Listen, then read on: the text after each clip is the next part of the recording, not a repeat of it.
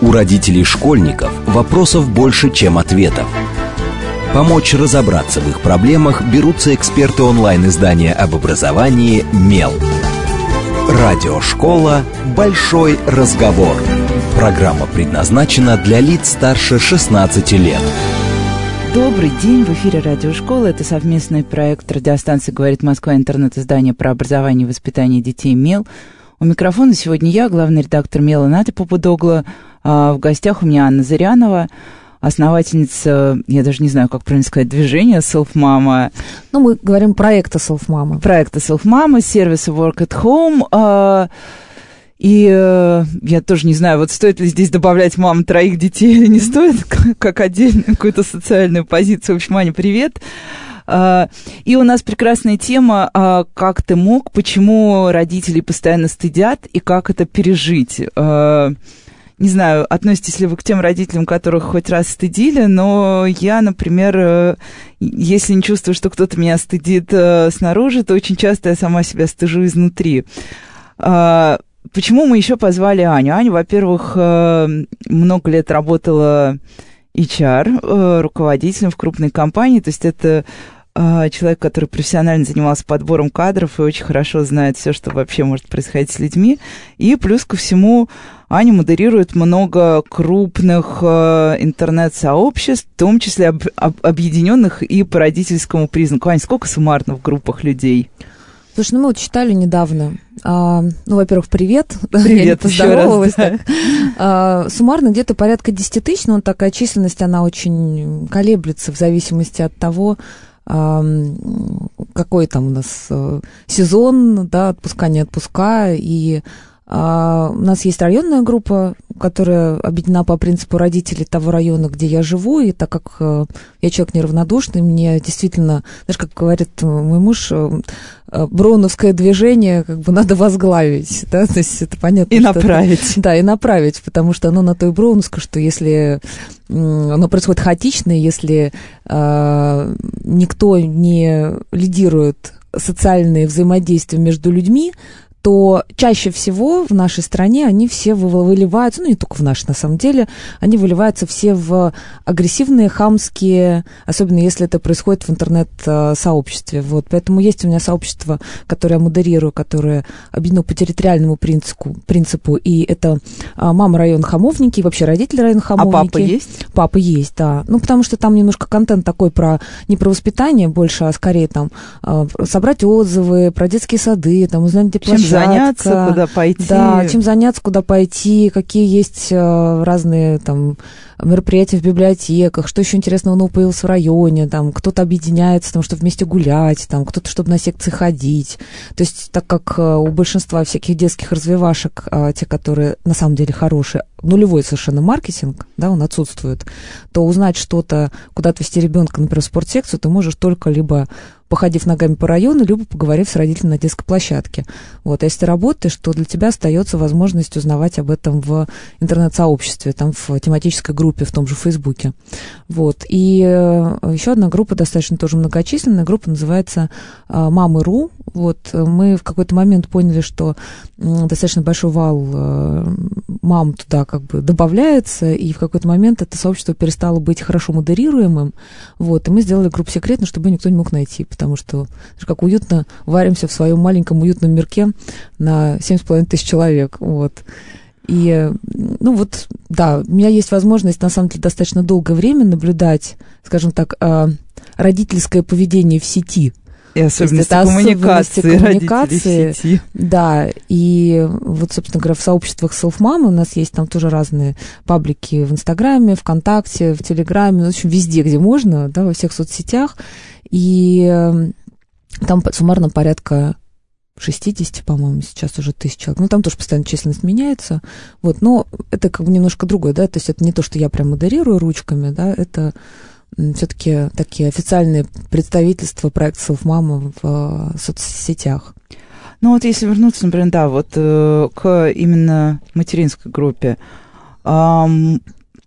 ну, так условно считается, что, в принципе, мама должна быть за маму, и женщина поймет женщину. Мы знаем все эти гендерные стандартные посылы, но поскольку я тоже стою в, во многих подобных группах, я знаю, что там как раз ситуация стыжения – это нормальная и распространенная история.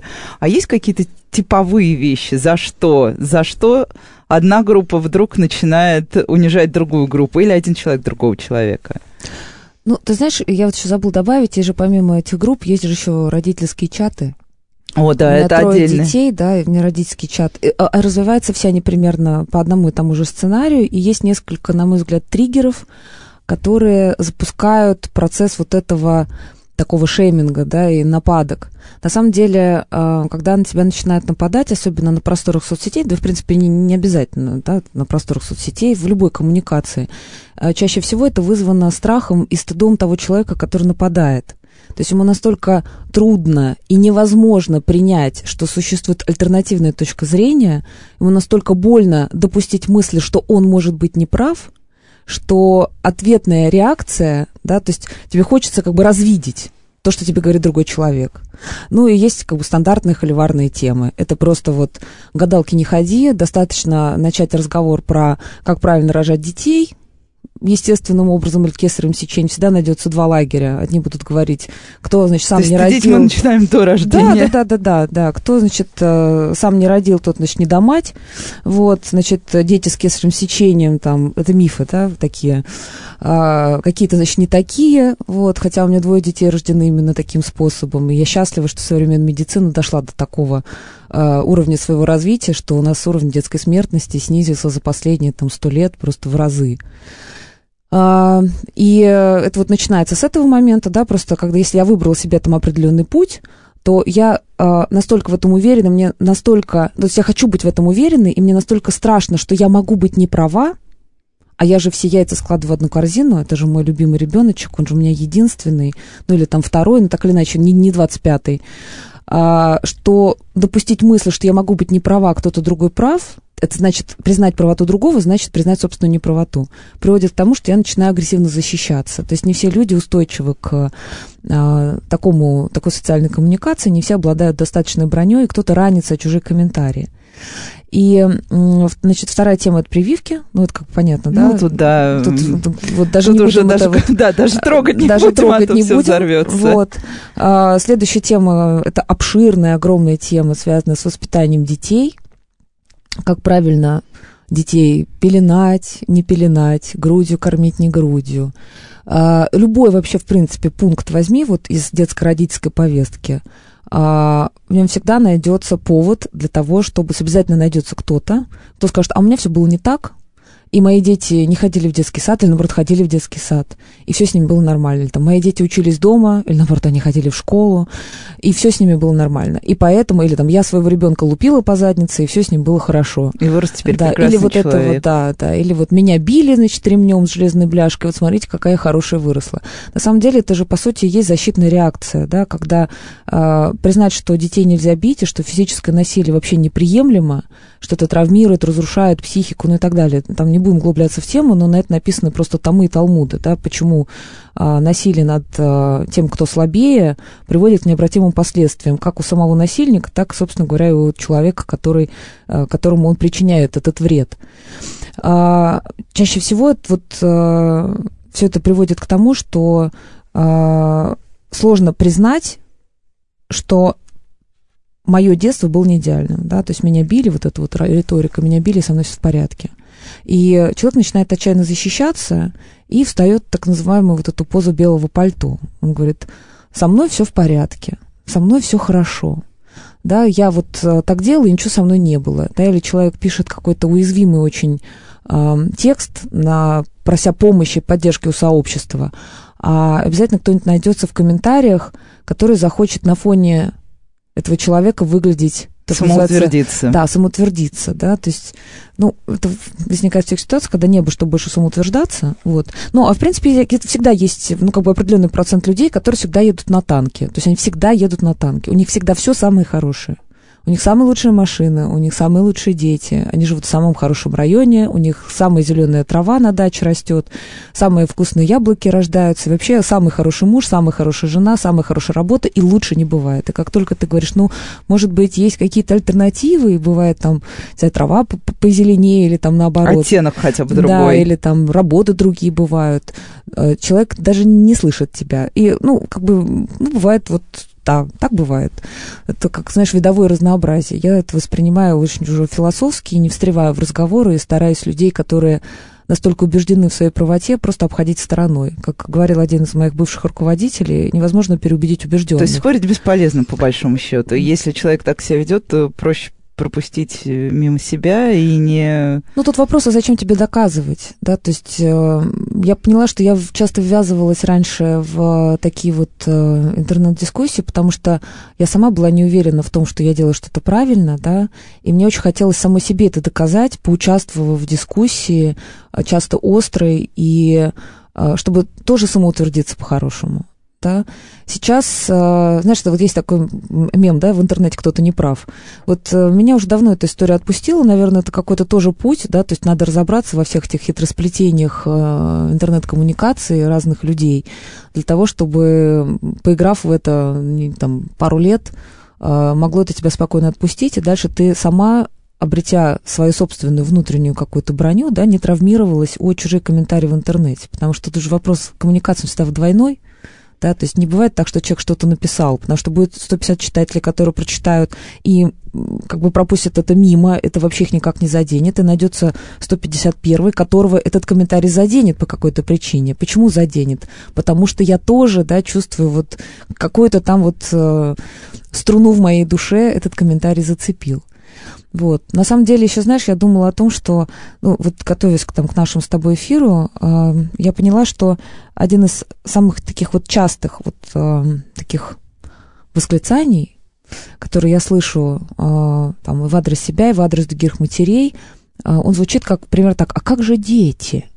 Да, вот, а как же а дети? как же дети? Вот ты приехал на эфир, а как же дети? А с кем твои трое детей? И это всегда задается с такой интонацией, ну, если это устная коммуникация, да, с такой вот как бы, как будто меня пытаются уличить в том, что я вот какая-то недостаточно хорошая мать, да, или вот что-то я сделала не так. При этом как бы с меня это все как с гуся вода, потому что я уже со своим материнством и детско-родительскими отношениями, как мне кажется, разобралась на данном этапе и э, исповедую, знаешь, концепцию good enough. Слушай, ну вот, ну, нет, просто тут у тебя, да, у тебя трое детей, а вот когда появляется первый ребенок, и ты первый раз это слышишь, это очень сильно ведь задевает, и очень сильно триггерит. И ну, просто да, я помню, что когда вот э, там моему ребенку было 6 месяцев, и я его первый раз оставила с, со своей мамой на два, что ли, дня, мне все написали, как так можно, Э, ну, в общем, я чувствовала так, как будто бы я сломала жизнь своему ребенку, разрушила привязанность, которая должна была именно в этот момент окончательно сформироваться. И, именно ну, в эти два дня, да. Я логически понимала, да, что это все неправильно, потому что, ну, я более-менее представляла себе и механизм формирования привязанности и все остальное.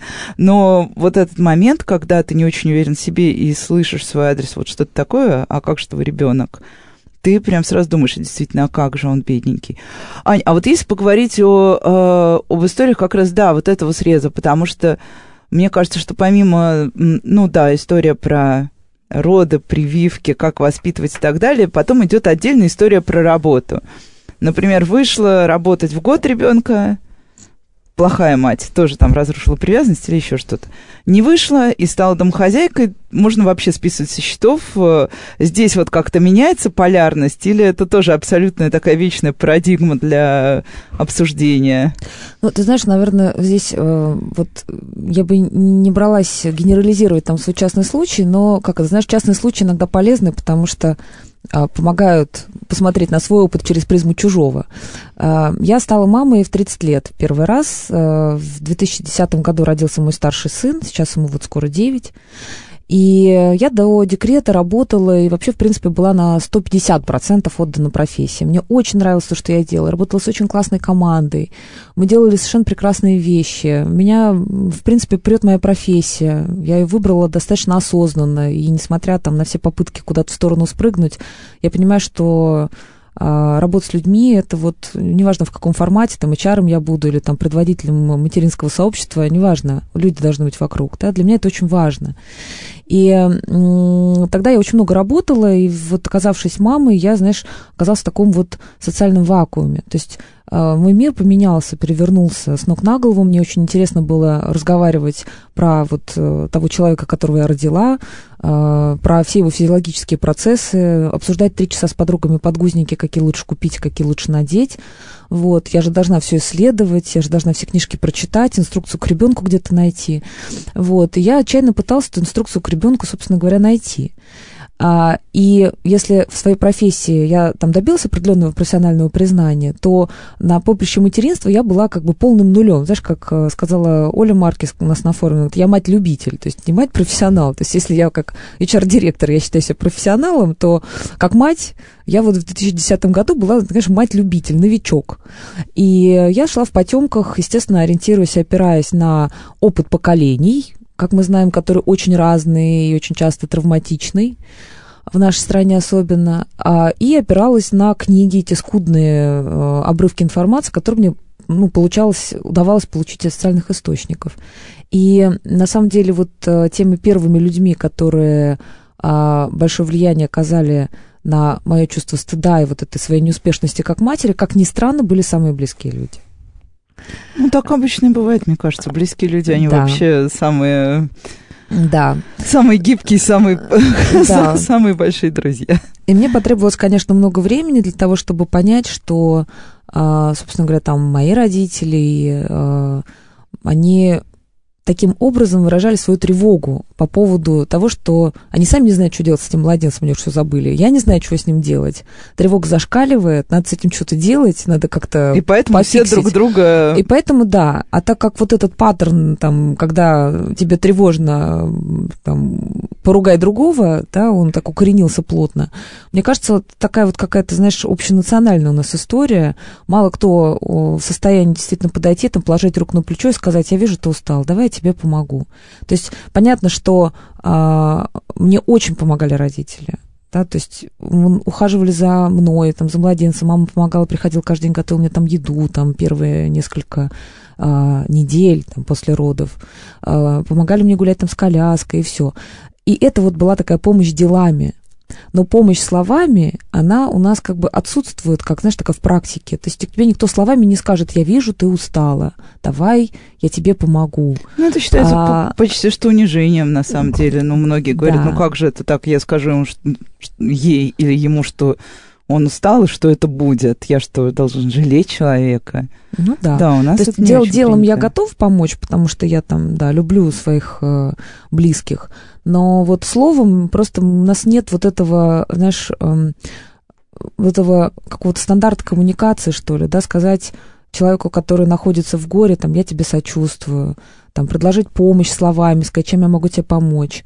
И вот сейчас, когда общение все больше и больше уходит э, в письменное общение и в текстовую коммуникацию, ну, по сути, да, вот в, в онлайн, а, вот этого, этого навыка очень не хватает, да, вот умение вести вот эту вот а, дискуссию правильными словами, описывая а, то, что ты чувствуешь.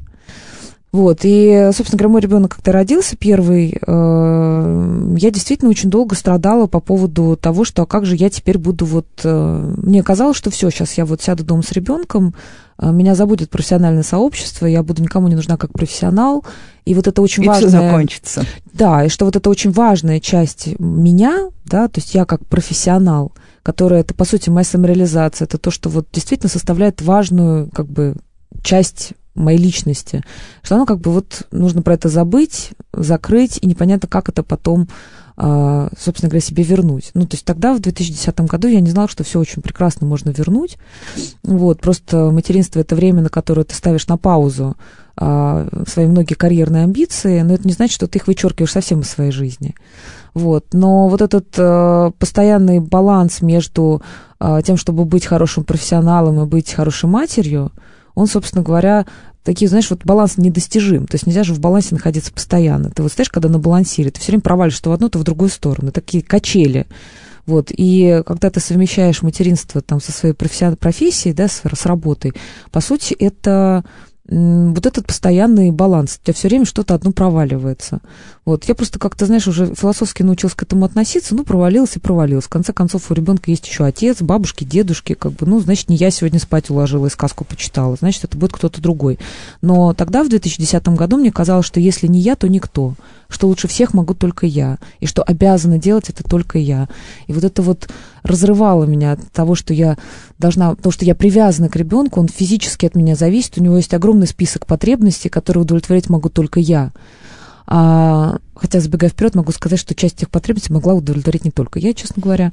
Вот, но мне казалось, что вот я должна. Плюс еще общий такой фон из тех же книг, там, да, и опыта поколений того самого, интернет-сообществ, что мать вот должна, мать обязана. И мне кажется, знаешь, тут есть еще такой вот жертвенность какая-то в этом, да, что ты не просто должна быть матерью, ты должна быть матерью и страдать, стараться, стремиться. Ты знаешь, как вот прям по Достоевскому, да, то есть а, не просто наслаждаться жизнью с ребенком, а ты должна постоянно заморачиваться. Вот, как мы любим говорить, там, да, не задолмала снимать. А если ты недостаточно задолбалась, то вроде как бы ты мать такая недостаточно хорошая. Вот я помню один случай, я пришла, у меня появилась няня, а, когда родился третий ребенок. При этом появилась она, когда а, просто отсутствие еще одних рук угрожало физической безопасности детей. То есть до этого я э, отчаянно... Двоих еще можно было как-то, да? Ну, что у тебя две руки, там, понимаешь, дети спят. Две руки сейчас, э, да, как бы с третьим ребенком руки всего две, как бы тебя просто физически не хватает на третьего. Кто-то откуда-то постоянно падает, сует пальцы в розетку, засовывает все гвозди в нос и так далее. То есть, ну, понимаешь, да? И я поняла, что смысла геройствовать совершенно никакого нет, при том, что я еще и работала, да, на время, там, когда я уезжала лекции читать в университет, приходила моя мама. То есть это был какой-то бесконечный ад из вот этой вот ужасной логистики. И мне казалось, что я такая молодец, молодец, так хорошо справляюсь. Я гордилась тем, что смотрите, как я справляюсь. И еще и надрыв есть без вот этот няни. самый. Да, я да, вот и пяткой себя в грудь, я герой, я справляюсь без няни. Вот, и тут у меня родился Артем, я поняла, что как бы пора заканчивать э, с этим геройством, просто потому что иначе кто-нибудь из моих детей не, не доживет до сознательного возраста. Вот, и э, я отвела, помню, веду ребенка среднего на занятия по танцам, по гимнастике. И там я вижу маму маленького э, малыша, которая тоже привела старшего ребенка на занятия. Вот, значит, старший ребенок э, там где-то там танцует на этой гимнастике. Вот, а малыш э, годовалый, который только научился ходить, лезет, значит, в в этот аппарат с едой, все время пытается залезть на маму, орет, голосит. В общем, короче, доводит мать всеми возможными способами, потому что очевидно, что ему неинтересно сидеть в раздевалке, вот, а мама уже тихонечко начинает подергивать глазом. Вот, ну и я как-то вот, знаешь, чисто так по-женски решила сказать, ну, вот, мол, понимаю, может, помочь там чем там. И что-то мы так слово за слово разговорились. Я говорю, ну да, говорю, у меня вот тоже дома малыш. Вот, ну, я не уточняла, сколько у меня детей, ничего. Я говорю, вот у меня тоже дома малыш. Она говорит, а с кем он у вас? Я говорю, ну, дома с няней. И тут такой, знаешь, презрительный такой холод и поджатые губы. М-м, с няней? Типа, мол, понятно, что вот плохая мать, которая с няней оставляет ребенка, потому что как можно доверить чужой женщине родную кровиночку и вот это все. Вот, то есть ну, вот это вот, вот эта жертвенность, что ты обязательно должна страдать, вот, а если ты не страдаешь, то тебе должно быть стыдно, что ты недостаточно страдаешь. И вот это вот, а как же дети, оно же произносится очень часто с таким, знаешь, подтекстом, да, что тебя всегда как бы укоряют в том, что ты недостаточно хорошая мать. Вот. При этом я глубоко убеждена, что для современной женщины, которая живет в большом городе, получает высшее образование, а, недостаточно быть просто матерью. Ну, все, мы живем в 21 веке, а не в первобытном обществе. Да, у нас э, вот так вот уже устроена жизнь. Мы балансируем и хотим самореализовываться каким-то образом в своей профессии. Более того, а, по заверениям психологов, есть набор базовых потребностей личности, и ну, это вот еда, безопасность, там, потребность в определенном там, социальном окружении и а, потребность самореализации, самовыражения является в том числе одной из базовых потребностей. Для большинства жителей крупных городов вот эта вот э, самореализация, она так или иначе происходит через выбранную профессию. Ну, потому что ты на это положил там полжизни, учился в школе, потом в институте, потом там пытался где-то работать, так или иначе положил на это там 10 лет, там 15, 20, там кто сколько, да, своей жизни. И это все было до того, как э, родился ребенок. Поэтому, э, с одной стороны, самореализация и э, является одной из базовых потребностей, она выражается через профессию. С другой стороны, э, это подвигает немножко вот этот материнский подвиг. И вот на вот этом вот контрасте возникает конфликт. Ну, мы сейчас э, прижмемся на короткие новости, а после них сразу продолжим говорить еще немножко и про нянь поговорим, наверное, и про стыд, и не только о бабушках, дедушках, но еще о том, как государство нас иногда стыдит родителей. Оставайтесь с нами, это Радиошкола. У родителей школьников вопросов больше, чем ответов. Помочь разобраться в их проблемах берутся эксперты онлайн-издания об образовании «Мел». Радиошкола «Большой разговор». Добрый день, в эфире Радиошкола. Это совместный проект радиостанции «Говорит Москва», интернет-издание об образовании и воспитании детей «Мел».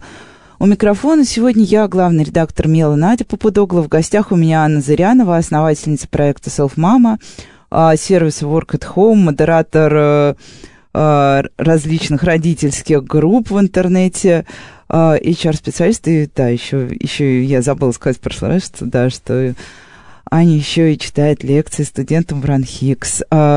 И обсуждаем мы тему стыжения. Как ты мог, почему родители стыдят, как это пережить и все остальное. В первой плане мы уже поговорили о том, вот о том, а с кем же дети, а что же ты за мать, вот эти все стандартные формулировки. Ну, папа их не слышит свой адрес, по-моему, слышит разве что крайне редко, и то это касается только ситуации, когда папа, например, уходит из семьи, тогда у нас включается стыжение в адрес отцов, вот. Мамы же получают э, много и постоянно, по крайней мере, в городе. Это типовая история. Э, и в том числе, да, я хочу вернуться к а, социальной рекламе, которая тоже уже много лет в Москве, она уже у всех немножко навязана на зубах, но мне вот кажется, что очень важно, что до сих пор, а, когда ты идешь по городу, ты можешь видеть те самые билборды, на которых написано э, фотография ребенка в очках там со спицами, и вот он весь в няню, а где же ты? Или фотография бумажника, это, наверное, как раз на отцов ориентировано, какая карточка самая важная, банковская или фотография твоего ребенка. Вот э, эта социальная реклама, э, как тебе кажется, она работает или на самом деле она работает только на раздражение? Вот у меня она вызывает только раздражение, потому что я э, еду домой, я тороплюсь забрать ребенка из детского сада, очень спешу, э, не успеваю, и еще плюс ко всему тут бац, и вот это вот, ах так, опять опаздываешь, дорогая. Ты знаешь, да, я помню, мы с тобой уже один раз даже участвовали в интернет-дискуссии по поводу этой рекламы. А, ты знаешь, мне кажется, что вот те люди, которые сегодня слушают наш эфир, а, они, на мой взгляд, могут испытывать похожие чувства, а, похожие чувства, что и ты. А, Но, ну, как я уже говорила, тут в любой коммуникации есть... То есть тебе пытаются что-то сообщить, а дальше это сообщение может в тебя проникнуть, а может нет, если ты в броне. Вот. Есть же часть людей, которые едут на танке вообще по жизни, на бронированном, да, условно, там, в коммуникации. И а, к ним вот этот призыв, этот посыл, эта философия, которая заложена в этот плакат, она никогда не проникнет. Я считаю, что такая реклама, которая стыдит родителей, а, это, ну, вот у нас принято, да, стыдить вообще со всех сторон. Это вот только ты должен делать что-то из чувства стыда. А, она, на самом деле, для родителей больше вредна и никакой поддержки не оказывает. Потому что она попадает, собственно говоря, в сердце иголочкой именно тем, а, на кого она на самом кому деле ориентирована. Кому, да, кто и так уже достаточно обладает вот тем самым внутренним, внутренней совестью, которая где-то там ему подсказывает, да, что надо ребенка забрать вовремя, и ты постоянно находишься вот в этом выборе, да, пойти сегодня на утренник или не опоздать на совещание, или отпроситься забрать ребенка вовремя из садика, или вот э, смотреть и раниться об рекламу под названием «Похож на няню». Вот. И на самом деле то, что касается рекламы «Похож на няню», считаю, что она вообще в корне вредна, Просто потому что здесь не сводится вот эта вот история про то, что, в принципе, няня это как бы, знаешь, зло. Это вот какая-то бабушка со спицами, которая, значит, ребенка учит не тому.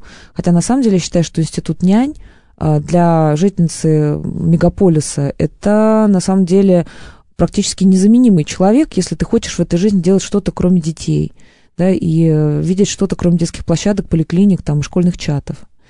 И я не понимаю, как можно справляться без няни, если ты работаешь full time, потому что ситуации бывают разные, и как ты правильно сказал, если у нас папа там с ребенком вышел на детскую площадку в воскресенье, то он герой. Если он там ночью поменял ему подгузник, то это герой дважды, сразу всем медаль.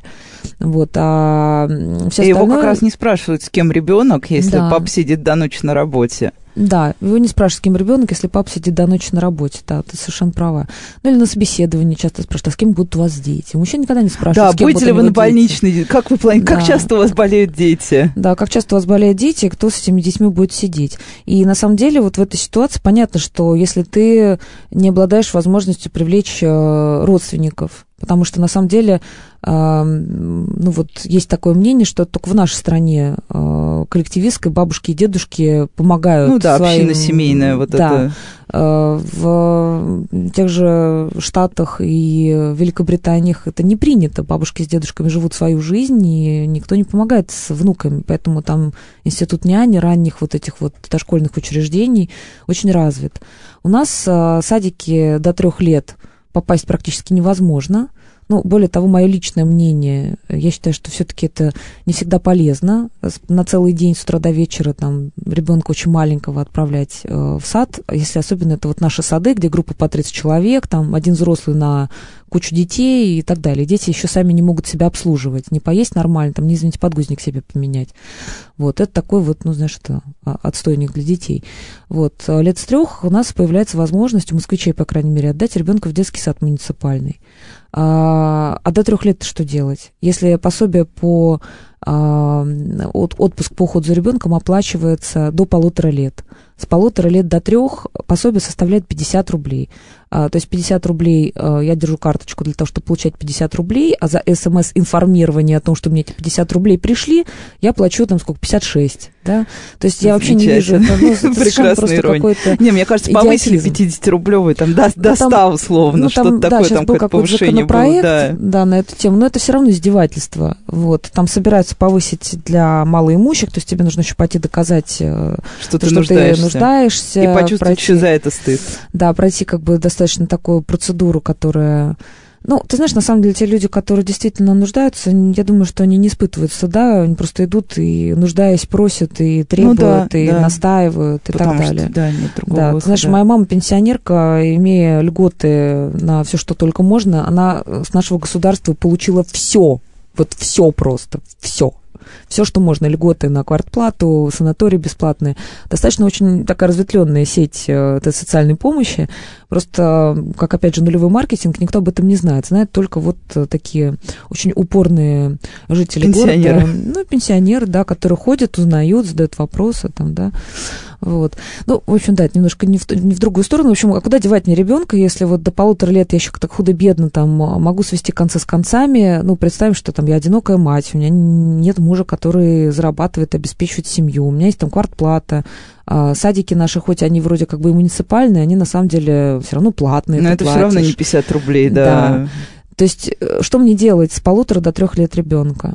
Если у меня нет никакого жирка поднакопленного под названием сбережения, нет бабушки в деревне, которая мне картошку мешком пришлет, и вообще, в принципе, как выживать еще в одной бабушки городе. рядом, которая придет и подхватит ребенка, если да, что, если ты да. вдруг заболел и лежишь пластом. И в садике я его сдать не могу, потому что если, как известно, у нас в городе практически нет, есть группы а, пребывания, кратковременного, кратковременного пребывания. пребывания, да, которые, собственно говоря, тоже, опять же, не полный день. Как может мама маленького ребенка работать? Если действительно работа для нее это там не вышивать крестиком для красоты, а способ, собственно говоря, содержать семью и, собственно говоря, своего этого же ребенка. Вот, и тут, собственно говоря, на помощь приходит няня, если у тебя нет возможности э, каким-то образом привлечь родственников к помощи за детьми. Вот. И на самом деле, конечно, никогда вообще, вот если посмотреть там в историю веков, никогда наши предки так не жили. Детей всегда воспитывала община, даже я помню, мы жили в одном доме, где квартиры выдавали всем маминым сослуживцам, и в случае, если маме нужно было куда-то там срочно убежать, ко мне приходила из соседнего дома ее подружка, с которой они в институте учились, и сидела со мной. Если подружка не могла, у нас были соседи, которых мы знали по именам и с которыми мы могли там вместе играть. В крайнем случае нас всех выгоняли во двор и представляли к нам э, чью-нибудь бабушку, которая просто следила, чтобы мы не убились. То есть у нас была какая-то вот эта вот возможность э, подкидывать детей друг другу. Э, когда потом э, уже мы стали постарше, ходили в школу, у нас во дворе организовывались прогулочные группы. То есть мамы объединялись, и одна из мам следила за остальными детьми. То есть, по сути, мы делали там свой детский сад, как бы, ну, вот такой вот на волонтерских социальных началах. Сейчас, когда в городе все перемешались, постоянно переезжать с квартиры на квартиру, ты порой не знаешь вообще, кто твои соседи. И мы живем то, что называется такими нуклеарными семьями. То есть ты должен сам себе создать все возможности для помощи и поддержки. И это на самом деле то, чего раньше не было вообще, в принципе, в Мне кажется, э, ну, вообще сейчас первое поколение семьи, которое живет таким образом. Вот либо Да. первое, ну, либо первые прям. вот. Знаешь, мне кажется, это особенности мегаполиса, Да, потому да, что да. если отъехать от Москвы и посмотреть, как живут в других городах, там все по-прежнему так и осталось. Нет, там, да, остались и дворы, и все. Сейчас вот мы тут совсем недавно обсуждали как раз облик города, который должен быть э, город удобный семьям и детям, и все очень много говорят о том, что нужно вернуть как раз и дворы, и вот эту культуру соседства, и все остальное, но мне кажется, мы уже такими просто темпами летим вперед, что культуру там, может быть, и можно пытаться вернуть, но соседи все равно у тебя будут меняться с космической скоростью, потому что люди значительно менее оседлые, чем раньше, даже, ну, вот именно в пределах Москвы. Человек двигается все время. Ну да. Э, Ну, ты знаешь, есть в любом сообществе, потому что ну, что такое соседи, да, что такое община? Это, по сути, сообщество. Что такое мама на детской площадке? Что такое родители в родительском чате? Что такое мамы в группе на Фейсбуке? Это сообщество. Сообщество, ну, как бы есть определенные принципы формирования сообществ. Ну, это как бы, знаешь, по науке. А, И самое главное, вокруг чего это сообщество объединилось. Например, э, жители нашего дома объединились все э, единомоментно, когда нам э, представил капремонт дома. И все понимают, что нам сейчас дом развалит, а нам потом в нем жить. Все быстренько объединились и встали, значит, У нас, когда парковку хотели отрезать, сразу, сразу все встали тоже. Те, кто Да. даже 10 лет не ходил на собрание, Да, пришли. да. А Сейчас, собственно говоря, объединившись по этому принципу, у нас есть возможность, во-первых, посмотреть э, на аватарки друг друга в WhatsApp, да, как выглядят твои соседи, в какой квартире кто живет. А сейчас дальше уже там пошли, э, там, кто ключи потерял, там, кот чей валяется там на детской площадке игрушечной, там, кто забыл самокат. То есть пошло какое-то общение, то, что вот раньше называлось таким добрососедским общением, хотя объединились мы вот, как говорится, перед лицом общего врага. Там, да, мамы объединяются, потому что а, у тебя возникает потребность обсуждать, э, извините, детские какашки там и физиологию своего младенца новенького, ты мать э, неандерталец такая, мать неофит, вот, и тебе нужно у кого-то учиться и поддержку получать от таких же мам, которым интересно вообще все, что ты говоришь. А, Поэтому мама объединяется там по своему принципу, да, там есть профессиональное сообщество, где люди не разговаривают про детей, разговаривают только на профессиональные темы. То есть, на самом деле, вот э, как человек, да, существо социальное, мы живем в огромном количестве вот этих самых сообществ. Ну вот, в общем, возвращаясь к теме няни, то я немножко так эта мысль у меня уползла. А, вот с полутора до трех лет я считаю, что если ты работаешь, и работа там не прихоть, а действительно жизненная необходимость, то без няни просто не обойтись. Вот реклама, которая шеймит тебя на тему «ребенок будет похож на няню», она как бы антисоциальная, да, то есть это не социальная, это антисоциальная реклама, потому что, ну, говорю, что должна социальная реклама поощрять? Она должна помогать а, решать некие социальные проблемы. А, На самом деле женская незанятость, это что женщины исчезают с рынка труда, это на самом деле социальная проблема, которая завязана там на распределении гендерных ролей в семье, там, да, то есть кто что отвечает за детей, кто зарабатывает. И э, есть там статистика по разным странам, да, сколько ВВП в Теряет. стране теряет да, государство, если женщина предпочитает, э, грубо говоря, сидеть дома и заниматься только воспитанием детей. Есть статистика, которая говорит о том, что процент домашнего насилия в семьях ниже, там, где женщины работают, и у них есть профессия. То есть вопрос вообще, в принципе, вот этой женской занятости, он такой очень, на самом деле, острый. То есть, с одной стороны, вроде как все говорит к тому, что у женщины должна быть профессия и возможность прокормить себя и своего младенца. Ну, тут достаточно посмотреть на статистику разводов и неплатежи по алиментам, да, то есть у тебя всегда есть риск того, что ты с ребенком останешься одна. А, и у тебя должна быть профессия, возможность это делать. А с другой стороны, а, социальная реклама под названием «Ребенок будет похож на няню» говорит тебе, что няню брать это стыдно, плохо, и только плохие Да, и матери- уломайся сама. Да. И тут возникает вопрос, а как, да, как вот, как это вообще в принципе, возможно, да, то есть тем самым эта социальная реклама толкает мать, ну так, если уж совсем утрировать, а, на путь такого нищенского существования. То есть работать я могу только в то время, когда там у меня ребенок, например, в садике, там, или, я не знаю, его подкинула соседки, вот, ну и потом надо понимать, что садик тоже уже у тебя там не до 10 вечера, вот, а работа иногда бывает допоздна. То есть у тебя получается, что ты как э, в таких тисках все время.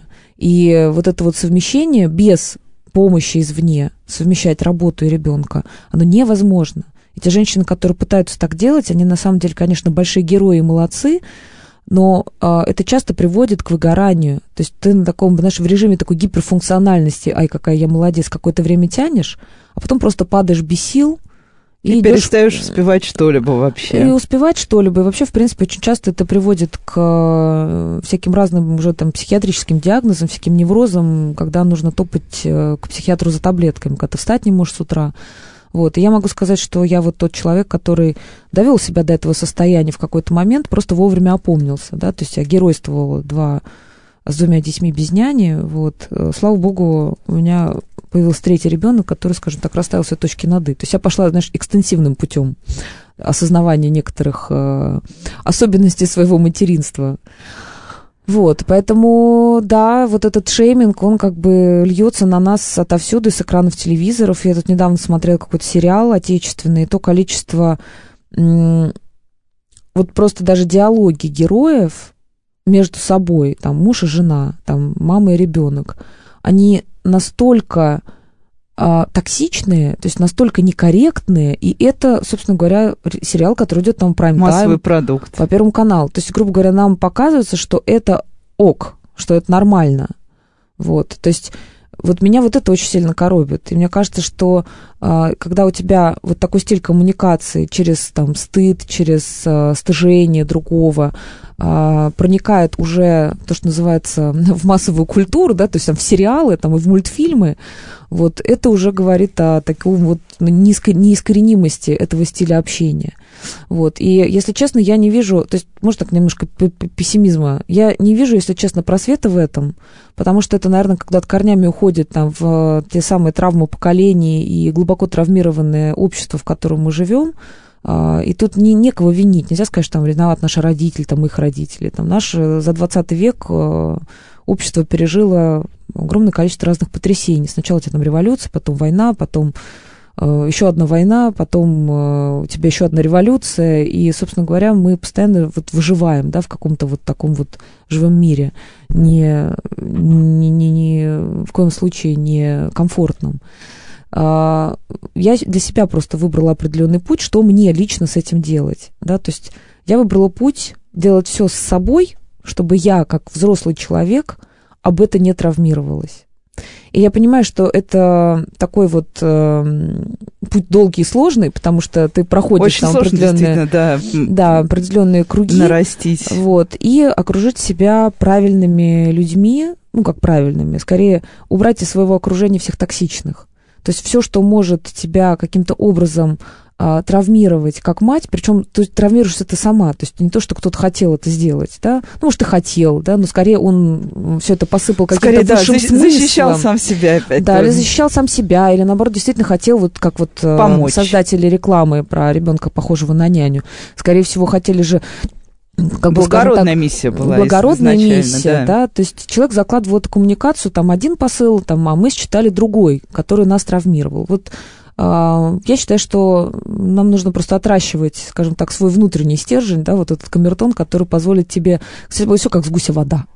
И мой способ, на самом деле, очень простой. Я все токсичное общение вокруг себя просто ликвидирую а нетоксичное всячески наращиваю. И, собственно говоря, наверное, поэтому и появилась селф-мама в какой-то момент, потому что это было сообщество тех людей, с которыми мне комфортно, которые разделяют мои подходы к воспитанию детей, которые понимают, что сложно найти баланс между материнством и профессией, которые понимают, что самореализация – это базовая потребность, а не какая-то там прихоть, что тебе работать, сиди дома, у тебя же муж зарабатывает, или там у тебя там счет в банке, или там еще что-то, или там квартиру сдай, уедь на Бали, ну, это неважно, а, которые разделяют схожие взгляды, да, и по философии мы, по сути, друг с другом как это, мэчимся, да, мы с друг с другом, э, как это правильно сказать, совпадаем.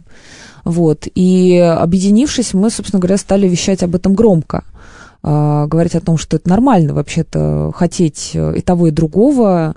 И, и не чувствовать стыд за это. Не чувствовать за это стыд. И да, это действительно сложно. И да, материнство – это не сахарная патока с рекламой подгузников. Это действительно для многих женщин там, сложный достаточно путь внутреннего роста и там, развития через собственного ребенка. А, и совершенно нормально хотеть при этом чего-то другого, а не слушать хор стройных голосов, что самая главная задача женщины – это родить. Если наша самая главная задача родить, зачем тогда у нас э, получаем высшее образование, зачем нам зачем математику мы в школу ходим в школу просто? ходим, конечно. Давайте как в первобытном обществе. Там, и всех, кто не фертильного возраста, тогда убивать надо сразу, понимаешь? Как бы а зачем они нужны? Если задача главная женщины рожать. Ну, то есть тут сразу как бы все это натыкается на такое количество противоречий, что вся вот эта вот история про то, что главная миссия женщины это рожать, она как бы разбивается в пух и прах.